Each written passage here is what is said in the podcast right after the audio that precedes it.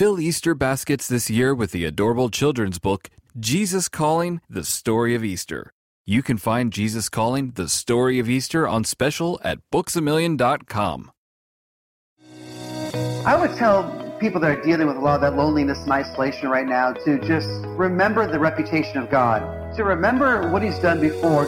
Write down a list of all the things that you've been through in life where you thought maybe that it was the end or it was the era that was too much for you to handle. And I did that the other day, and it really changed my life. And I just gave myself a little history lesson of what God has done before, and it gave me so much courage to believe that He could do it again. Welcome to the Jesus Calling Podcast. Our guests this week demonstrate how God can take ordinary people and instill a dream within them to have a life of lasting impact. Pastor of the Los Angeles Dream Center, Matthew Barnett, and children's book illustrator, Richard Cowdery. As people all across the world retreat into their homes during this global pandemic, some people are on the front lines, serving and helping those in need. Matthew Barnett is the pastor of the Los Angeles Dream Center, a 24 hour facility that helps people who are homeless, going through drug or alcohol dependency, and many other needs. Matthew tells us how they're serving the LA area during this tough period where job losses run rampant. Homeless people are at risk, and a large percentage of school children aren't getting the meals that would normally be provided to them. My name is Matthew Barnett. I'm the pastor of the Los Angeles Dream Center, and we are open 24 hours a day, helping people seven days a week who are homeless, going through drug and alcohol recovery, or in any type of need. We house 700 people every day who are homeless, families that are homeless, people that have drug and alcohol addictions that we take in every second of the day, literally. The coronavirus epidemic has changed everything of what we normally do. And it was a Thursday right before our church service, and it just got announced. I knew that immediately we needed to shut down service and not have our church service and prepare for Monday because we knew what was coming next, and that was a public school system in LA, which is the second largest in the nation. Children were not going to have meals, families were going to be struggling, and there was going to be a major issue. So I said, guys, two things we need to do right now. We need to calm people's fears by not having church service and gathering thousands of people in our church building. And number two, we need to be ready to meet the need on Monday. Calm the fears and meet the need. And I said, we're going to open up for 11 hours on Monday. We're just going to see what happens, and we're going to feed people through a drive-through, so nobody's worrying about big crowds or shoulder-to-shoulder contact or anything like that. People are stopping by three times a day for lunch, and I mean, I mean breakfast, lunch, and dinner. And so when they're coming by, we have a 30-second encounter. And we just try to provide the greatest 30 seconds of people's lives. You know, we always hear that people are changed in a moment, they're changed in an instant. But we're really kind of seeing that become a reality now because when people are coming through, we are just loving on them, saying quick prayers without touching them, you know, through the roof of their car or through the window, and and just providing a spark that keeps people going through the day. I mean, just staying in the neighborhood and not leaving and being there for people is one of the best things you can do in a time of crisis to know that you're not going to run, you're not going to leave, you're still going to be a steady force of change in the in the community and the city of LA came alongside of us and said, "You guys are one of the most essential places to stay open during this time." And the the mayor and the councilman were begging us to keep going. And uh, so we just feel like we were born for such a time as this. You know, we've been faithful in LA for 25 years in this old hospital and housing people. We're still doing it during the virus, all of that. Um, as the city brings us needs or people that aren't sick that we could take in. But in all the 25 years of feeding 1,500 hot meals every day, we really believe that we were born for this era that we are facing right now. What led me to this place really is, is I was 20 years of age when I started pastoring, and I was sitting in the back seat of a van. And so the earthquakes and the riots and all that took place in LA, it wasn't a time a lot of people were coming back into the city during the gang violence. And my dad was trying to find a church plant, so we had 10 people in a van to try to take over this little old building in a rough part of town.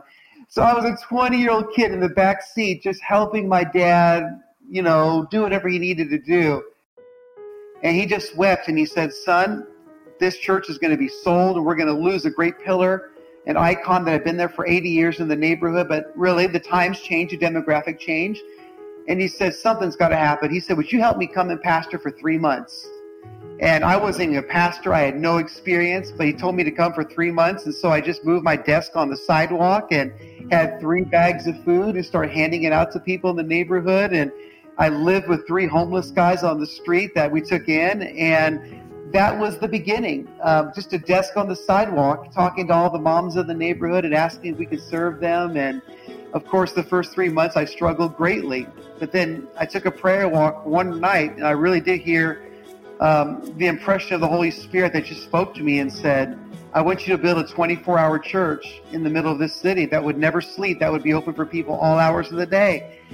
And it became a revelation. And one day, the we saw the miracle of this big old 410,000 square foot hospital called the Queen of Angels Hospital. And to make a long story short, the Catholic Church was going to sell it for $16 million to Paramount Studios. But when we approached them and told them what our vision was, they sold it to us for $3.9 million. And in 18 months, miracles happened to allow us to pay for that 400,000 square foot building on the Hollywood freeway that's open all hours of the day for people. you know, LA is expensive. Everyone's two weeks away from being evicted, and we're, it's just constantly taking families, homeless veterans. And th- these are the kind of people, and every program that we built at the Dream Center is one year. And the reason why it's one year is because we want to give people the luxury of time to change. When people don't have time to change, they act in desperation. So we just try to take away that survival mindset and get them into a place they can take a deep breath they can get into the Word of God. They can start growing as people, and then they can start rebuilding their lives. You know, we have 275 men and women in our drug and alcohol rehab program, and we also take in 30 people a month that are sentenced to us to the Dream Center instead of the prison sentence. So we're dealing with prison reform and then homeless families. We got about 220 people that are families that are homeless that um, have nowhere to go. They show up in their cars, precious little children. There's someone to pray for them to hold their hand through the process, helping them get to point A to point B in their journey. And so I think that the strongest element is is that time aspect to see God begin to evolve in their life. You know, we've used so much great curriculum, a Jesus calling. It's been a part of our recovery programs, and just People come into the program and detox. They're learning how to communicate with God, learning how to hear the voice of God, le- learning how God speaks to people. And so we just incorporate it into our recovery program. What I love about the most is it's revolutionary to people who come in because most of the people we come in have no concept of the gospel. And so when they read something like that, you know, their minds are kind of blown by everything. You know, like, oh my god, like crazy. Are you kidding me? Like the reaction is always like a little child that gets to go to Disneyland for the first time when they hear about this incredible relationship they can have with God and the way God speaks to them. Here's a passage from January 5th of Jesus Calling. You can achieve the victorious life through living in deep dependence on me. People usually associate victory with success, not failing or stumbling not making mistakes. But those who are successful in their own strength tend to go their own way, forgetting about me. It is through problems and failure, weakness and neediness that you learn to rely on me. True dependence is not simply asking me to bless what you have decided to do. It is coming to me with an open mind and heart, inviting me to plant my desires within you. I may infuse you within a dream that seems far beyond your reach. You know that in yourself you cannot achieve such a goal. Thus begin your journey of profound reliance on me. It is a faith walk, taken one step at a time, leaning on me as much as you need. This is not a path of continual success, but of multiple failures.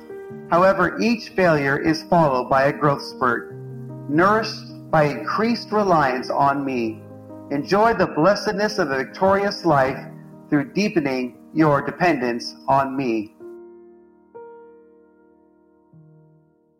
You can stress over the many that don't make it, and many do go back to their drug addiction, and not everyone succeeds who comes through our program, but I try to focus on the ones that do make it, and that's what keeps me going.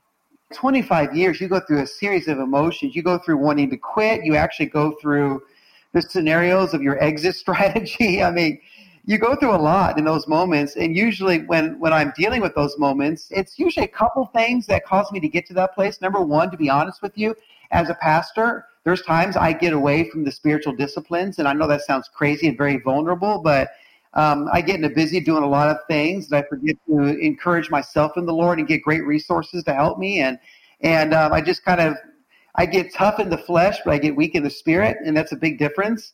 There's also times where burnout to me can be a lack of vision, where I just get to the place in my life where I say, you know, God's done something so great 25 years. If it all ended tomorrow, it would be a great run, you know, and you get to that place where you kind of get settled in, in a level of, uh, of success. So those are the two big components. It's either I'm not dreaming big enough in the season when I feel inspired by God, or number two, I just completely disconnect and get to the place to where you know, I just get cold spiritually and, and yet I just do all these things in the flesh. It's quite a cycle in, in 25 years that you go on in the struggle and the journey of God bringing you back to his heart and sometimes a wandering heart and you get away from the, the most important thing and you're, you're doing the urgent, but you're not responding to the importance. But you can go through cycles of a long time of, of not being in, in the right place and yet God's still blessing the work because he loves the people you're trying to serve and he'll still use you anyways. I'm laughing right now because uh, my book, you know, One Small Step coming out April 7th is quite interesting because we've really lived out the evidence of that book. And the book is about not being afraid to listen to those nudges of the Holy Spirit that tell you to do something that might be uncommon for what you're even capable of doing or maybe even capable of doing. It's getting our heart to respond more to those everyday challenges and nudges of the Holy Spirit that speak to us in ways that are outside our comfort zone to help other people. And boy, has this really become evidence of that. The book talks about so many times of our life where we experience that, and even now, of course, uh, just said we're going to open up this building on a Monday and help people. Now it's turning into uh, 75,000 people a week being served. But the whole book takes you on a journey of, the, of 25 years of just radical living and responding and whether it be saying something you've always felt, but something your heart tells you don't say it, to uh, all those little things and those nudges that start to set us free when we step out and not be overwhelmed by fear when those moments speak. The book just deals so much with the little things that we can do to make a big impact. I mean, from the isolation, from the everyday trips to the grocery store. It's it's really made for this era, to be honest. And when I was writing it, I didn't realize I was writing it for this such a time as this moment. It's so strange how God would use something to speak into the future, and and you know it's tough because we're doing all this day-to-day work and trying to help as many people possible. It's truly extraordinary what happens, and we just kind of got started and believe that miracles would come along the way. To learn more about how to help others through the Dream Center or find a Dream Center near you, visit dreamcenter.org. And if you're interested in reading more about Matthew's journey, you can find his new book, One Small Step The Life Changing Adventure of Following God's Nudges, everywhere books are sold. Stay tuned to Richard Cowdery's story after a brief message about a beautiful new edition of Jesus Calling that will help prepare your heart for Easter. Motherhood. It's a journey like no other, teeming with love, unparalleled dedication, and moments that pierce the very essence of your soul. It's a trek that demands to be celebrated, lauded, and embraced in its entirety. Celebrate the moms in your life this Mother's Day with two beautiful gift books Jesus Calling for Moms by Sarah Young and Grace for the Moment for Moms by Max Lucado. These heartfelt devotionals will remind the moms in your life just how special they are. Jesus Calling for Moms and Grace for the Moment for Moms are available now where all books are sold. During times of transition and unknown next steps, it's more important than ever to cling to the promises of God and to tune your ear to what Jesus has to say. Jesus Calling for Graduates is an encouraging compilation of 150 devotions from Sarah Young's brand. Grads will find topics such as discerning God's will, self worth, trust, support, and much more. Jesus Calling for Graduates is perfect for both high school and college graduates as they embark on the next chapter. Look for a special custom edition of Jesus Calling for Graduates, available exclusively at faithgateway.com.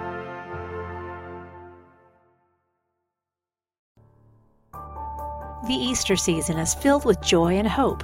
Now, there's a new way to focus on the holiday with the new book, Jesus Calling for Easter. With 50 Jesus Calling devotions selected just for the Lent and Easter season, Jesus Calling for Easter includes scripture verses alongside breathtaking imagery and exquisite design. Jesus Calling for Easter makes a stunning gift for those who love Jesus Calling and would like a new way to observe the Easter season. To learn more about this beautiful new edition of Jesus Calling, please visit jesuscalling.com/books.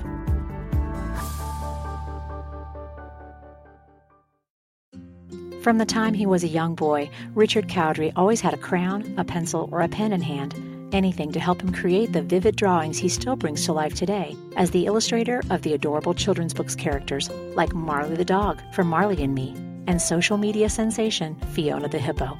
But growing up, Richard never dreamed of success for himself. By the time he reached high school, he was jaded and without direction. But thanks to two teachers who believed in him, Richard found a new path that would spark a dream that had always been inside him. I'm Richard Cowdery from Gambier, Ohio, and I'm the illustrator of the Fiona books. I'm originally from Cincinnati, Ohio. Fortunately, the house I grew up in backed up to woods that went all the way to the Ohio River. So I spent a lot of my youth in, in the woods and just climbing trees and catching salamanders and all kinds of stuff like that. In looking back, that was important to who I am in my career, and that I have a real love for nature and have always enjoyed being in nature and currently live actually out in the country in Ohio now, out in Amish country. So that's been something consistent through my life. I can't remember a time when I didn't have a crayon or a pencil or a marker in my hand. Uh, and my mother, I've asked her, and and she says, "Yeah, I can't remember you not drawing." So it's always been there, and and uh, when I went off to school, I was recognized immediately for that. So it has always been kind of my identity. Strangely enough, I wasn't a very good student, and it would be hard to find me in a, a library for any other reason than I loved medical books. I loved the uh, Gray's Anatomy books and would go and look at those. They were big, illustrated anatomy books and they had all the bones and muscles and organs and all the different parts of the body. Just amazing paintings.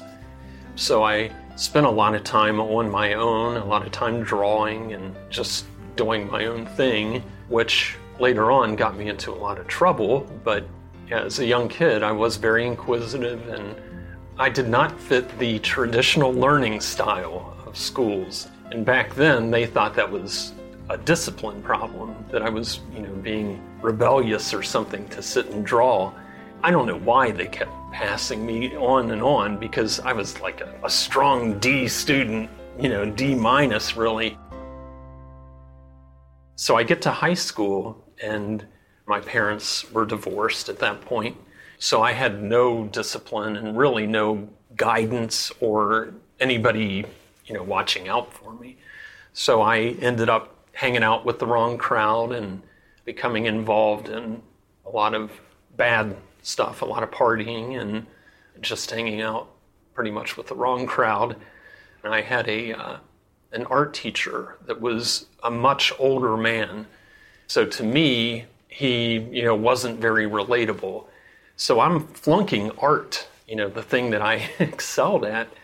And uh, what I would do is in my science or English or whatever class, if it was test day, I'd zip through and answer the most obvious questions that I knew enough to pass, and I'd flip the test over and draw. Very elaborate, detailed drawings. And my friends, the other classmates, knew that I could draw very well, so they would hand me their notebooks or jackets or whatever and ask me, hey, can you draw Farrah Fawcett back in the 70s. Mr. Koenig became aware of that. So, on his own accord, he went around and gathered up as many of those drawings and notebooks and tests that he could find. And he made a little portfolio for me. And he drove from Cincinnati, Ohio, up to Columbus, uh, Columbus College of Art and Design. And he went to admissions and he put, you know, my drawings in front of them and he said, I have a kid who's got a lot of talent, but he's a lot of trouble. And I was a lot of trouble at that point. You know, you have to imagine I had long red hair and um, pretty wild kid. I'm 17 years old. I'm partying heavily, and that was pretty much the center of my life was looking for the next party. And so I hadn't even considered college. In fact, I didn't didn't know about him, Mr. Koenig, making that trip till my graduation night, and my name was read off. You know, Richard Cowdery, scholarship, Columbus College of Art and Design. That's when I and my family found out about the scholarship. So, in college, as I think most colleges, most college age kids, you start to ask the questions What is life about? Why am I here? Where am I going? For me, where this talent, where did that come from? And so did the people I hung out with. And so we would have discussions about philosophy and spirituality. And in fact, we all uh, checked into the Eastern religions. And so by the fourth, end of the fourth year, I was pretty jaded about school and life and everything, and uh, had partied a lot and tried just about everything the world has to offer. To me, it was just so four years, five years of college. I get out, I'll work 40 years and die. That's really what it comes to. I mean, a little melancholy, but um, I'm an artist.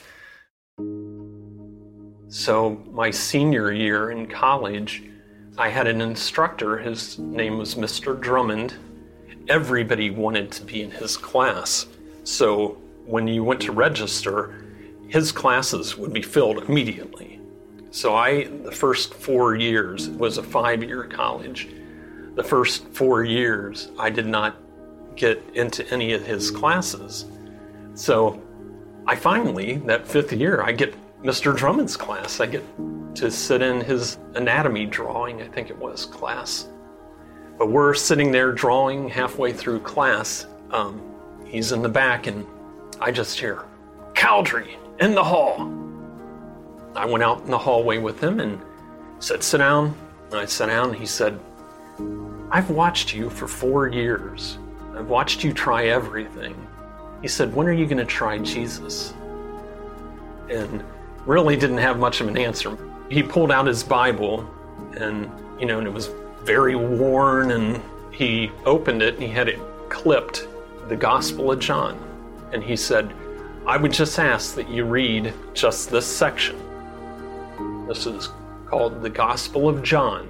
John was a buddy to Jesus, and he wrote about Jesus and his life. And he said, I just challenge you to take what will take you an hour to read that. Just read it and pray if you feel inspired, and bring me my Bible back. And then after class, I went back to my apartment and pushed the beer cans aside and sat and started reading the Gospel of John. And by the end of it, and that was, you know, I was 21 and 60 now. So 40 years ago. And I still cannot actually come up with the words to describe what happened. I knew the answers. I knew who I was, why I was. I knew what was ahead. I knew what was behind, you know, my family, everything. And I was just like, wow, and, you know, excited isn't even the right word. I didn't know what to do with that excitement. The other religions, it came back to me and what I could do. Whereas I read about God atoning for my sin, it was already done, and all I had to do was trust believe and trust and give all that gunk over to Him, and He would take care of that. Not to worry about that. He has it. And that alone was enough.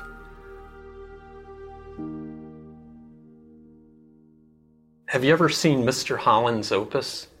He's a high school teacher. He gets to the end of his career and feels like, what was that about?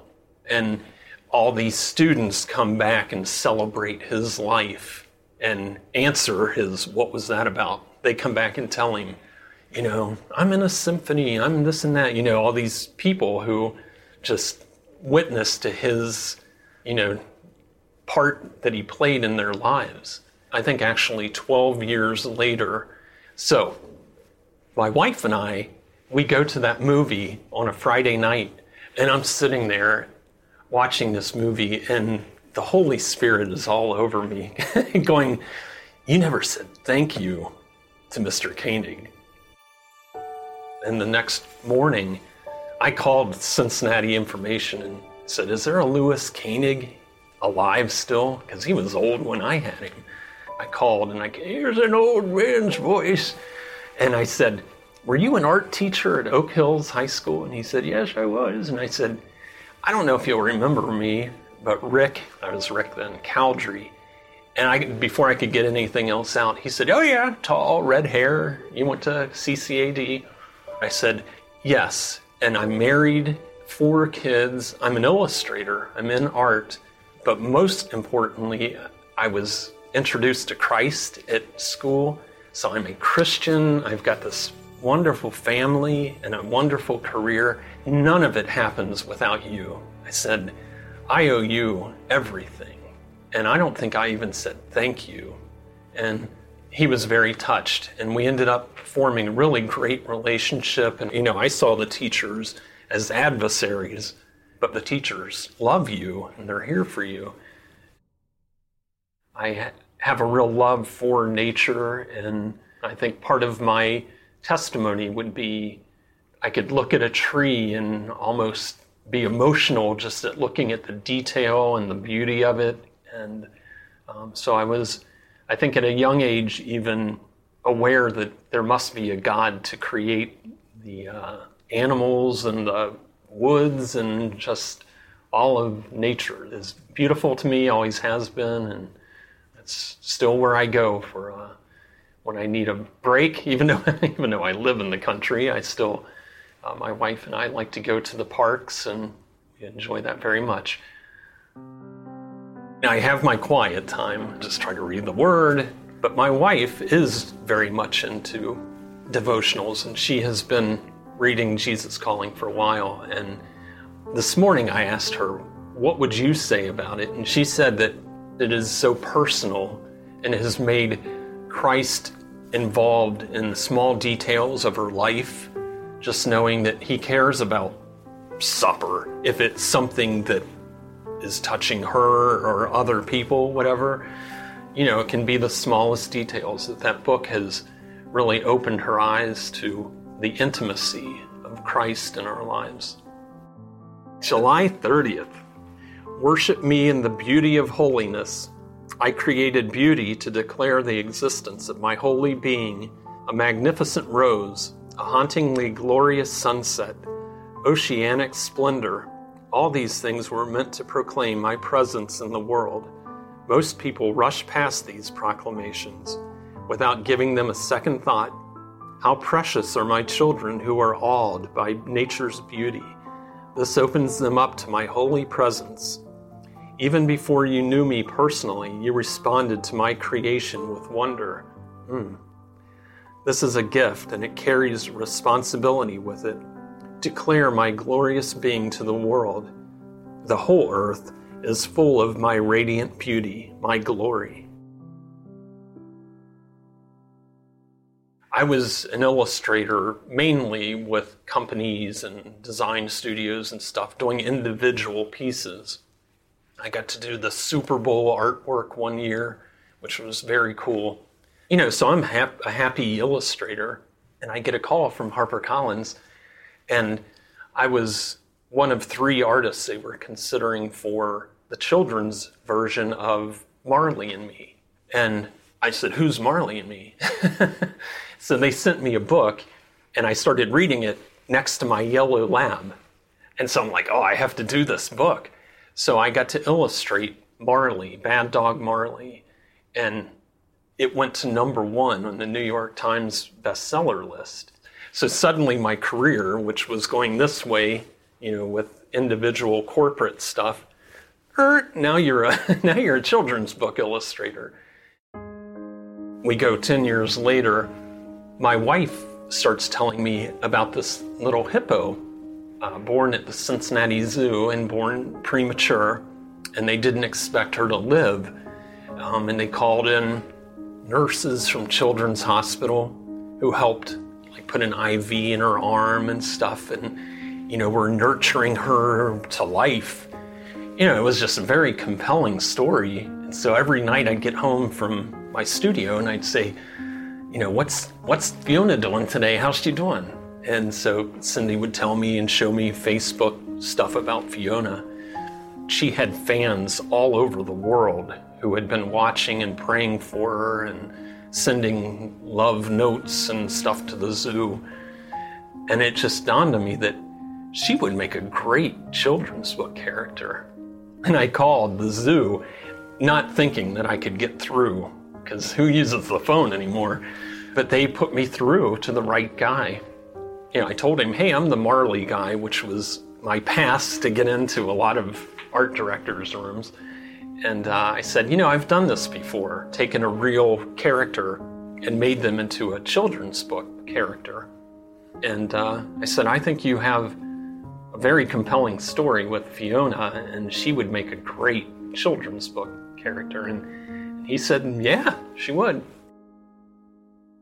Well, the first book being Fiona the Hippo stayed fairly close to her story at the beginning, where talking about her being born this tiny little hippo and and then by the end of the first book she's made friends with all the other zoo animals. And it's just a very sweet story and it it's a great introduction to her. The second book was a uh, christmas book. And we were invited on all the tv networks in cincinnati and you know we could tell that there was a real love for her and love for the book. And so I don't know when, but the decision was made for a third book. Uh, Fiona, it's bedtime, so it's a bedtime story. And uh, where she is the central character through the first two books, almost every page has Fiona in the middle doing something. This book, she's in the background. She's telling all the zoo animals good night and so, you know, the cheetah and the polar bear and the sloth and the meerkat, they're all the stars of the story. And again, Fiona is just kind of going through saying good night to everybody. And it's a beautiful book. I started getting calls from schools asking me to come speak. I hate standing up in front of people, so I just prayed and just offered it up to the Lord and said, If you really want me to do this, I'll do it. But I really don't want to do it. And uh, he made it pretty clear that I was supposed to. Um, so I take the attitude of my wife and I pray before each school visit. And I know, again, it's not about me.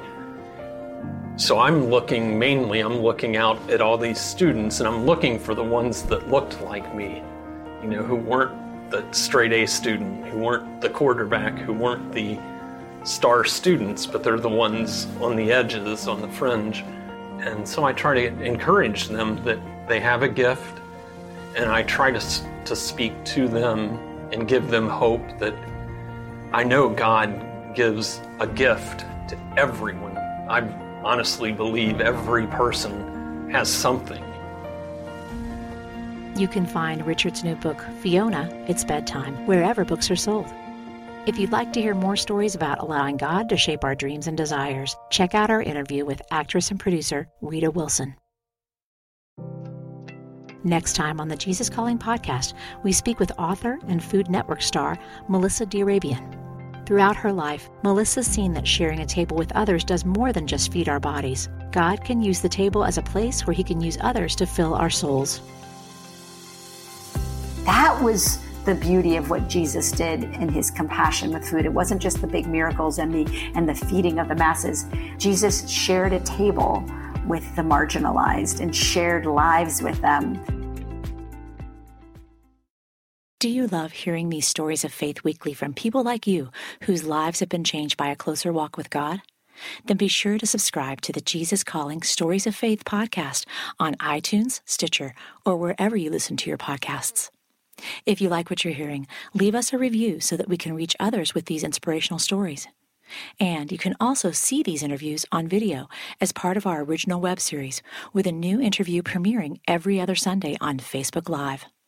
Find previously broadcast interviews on our YouTube channel on IGTV or on jesuscalling.com slash video.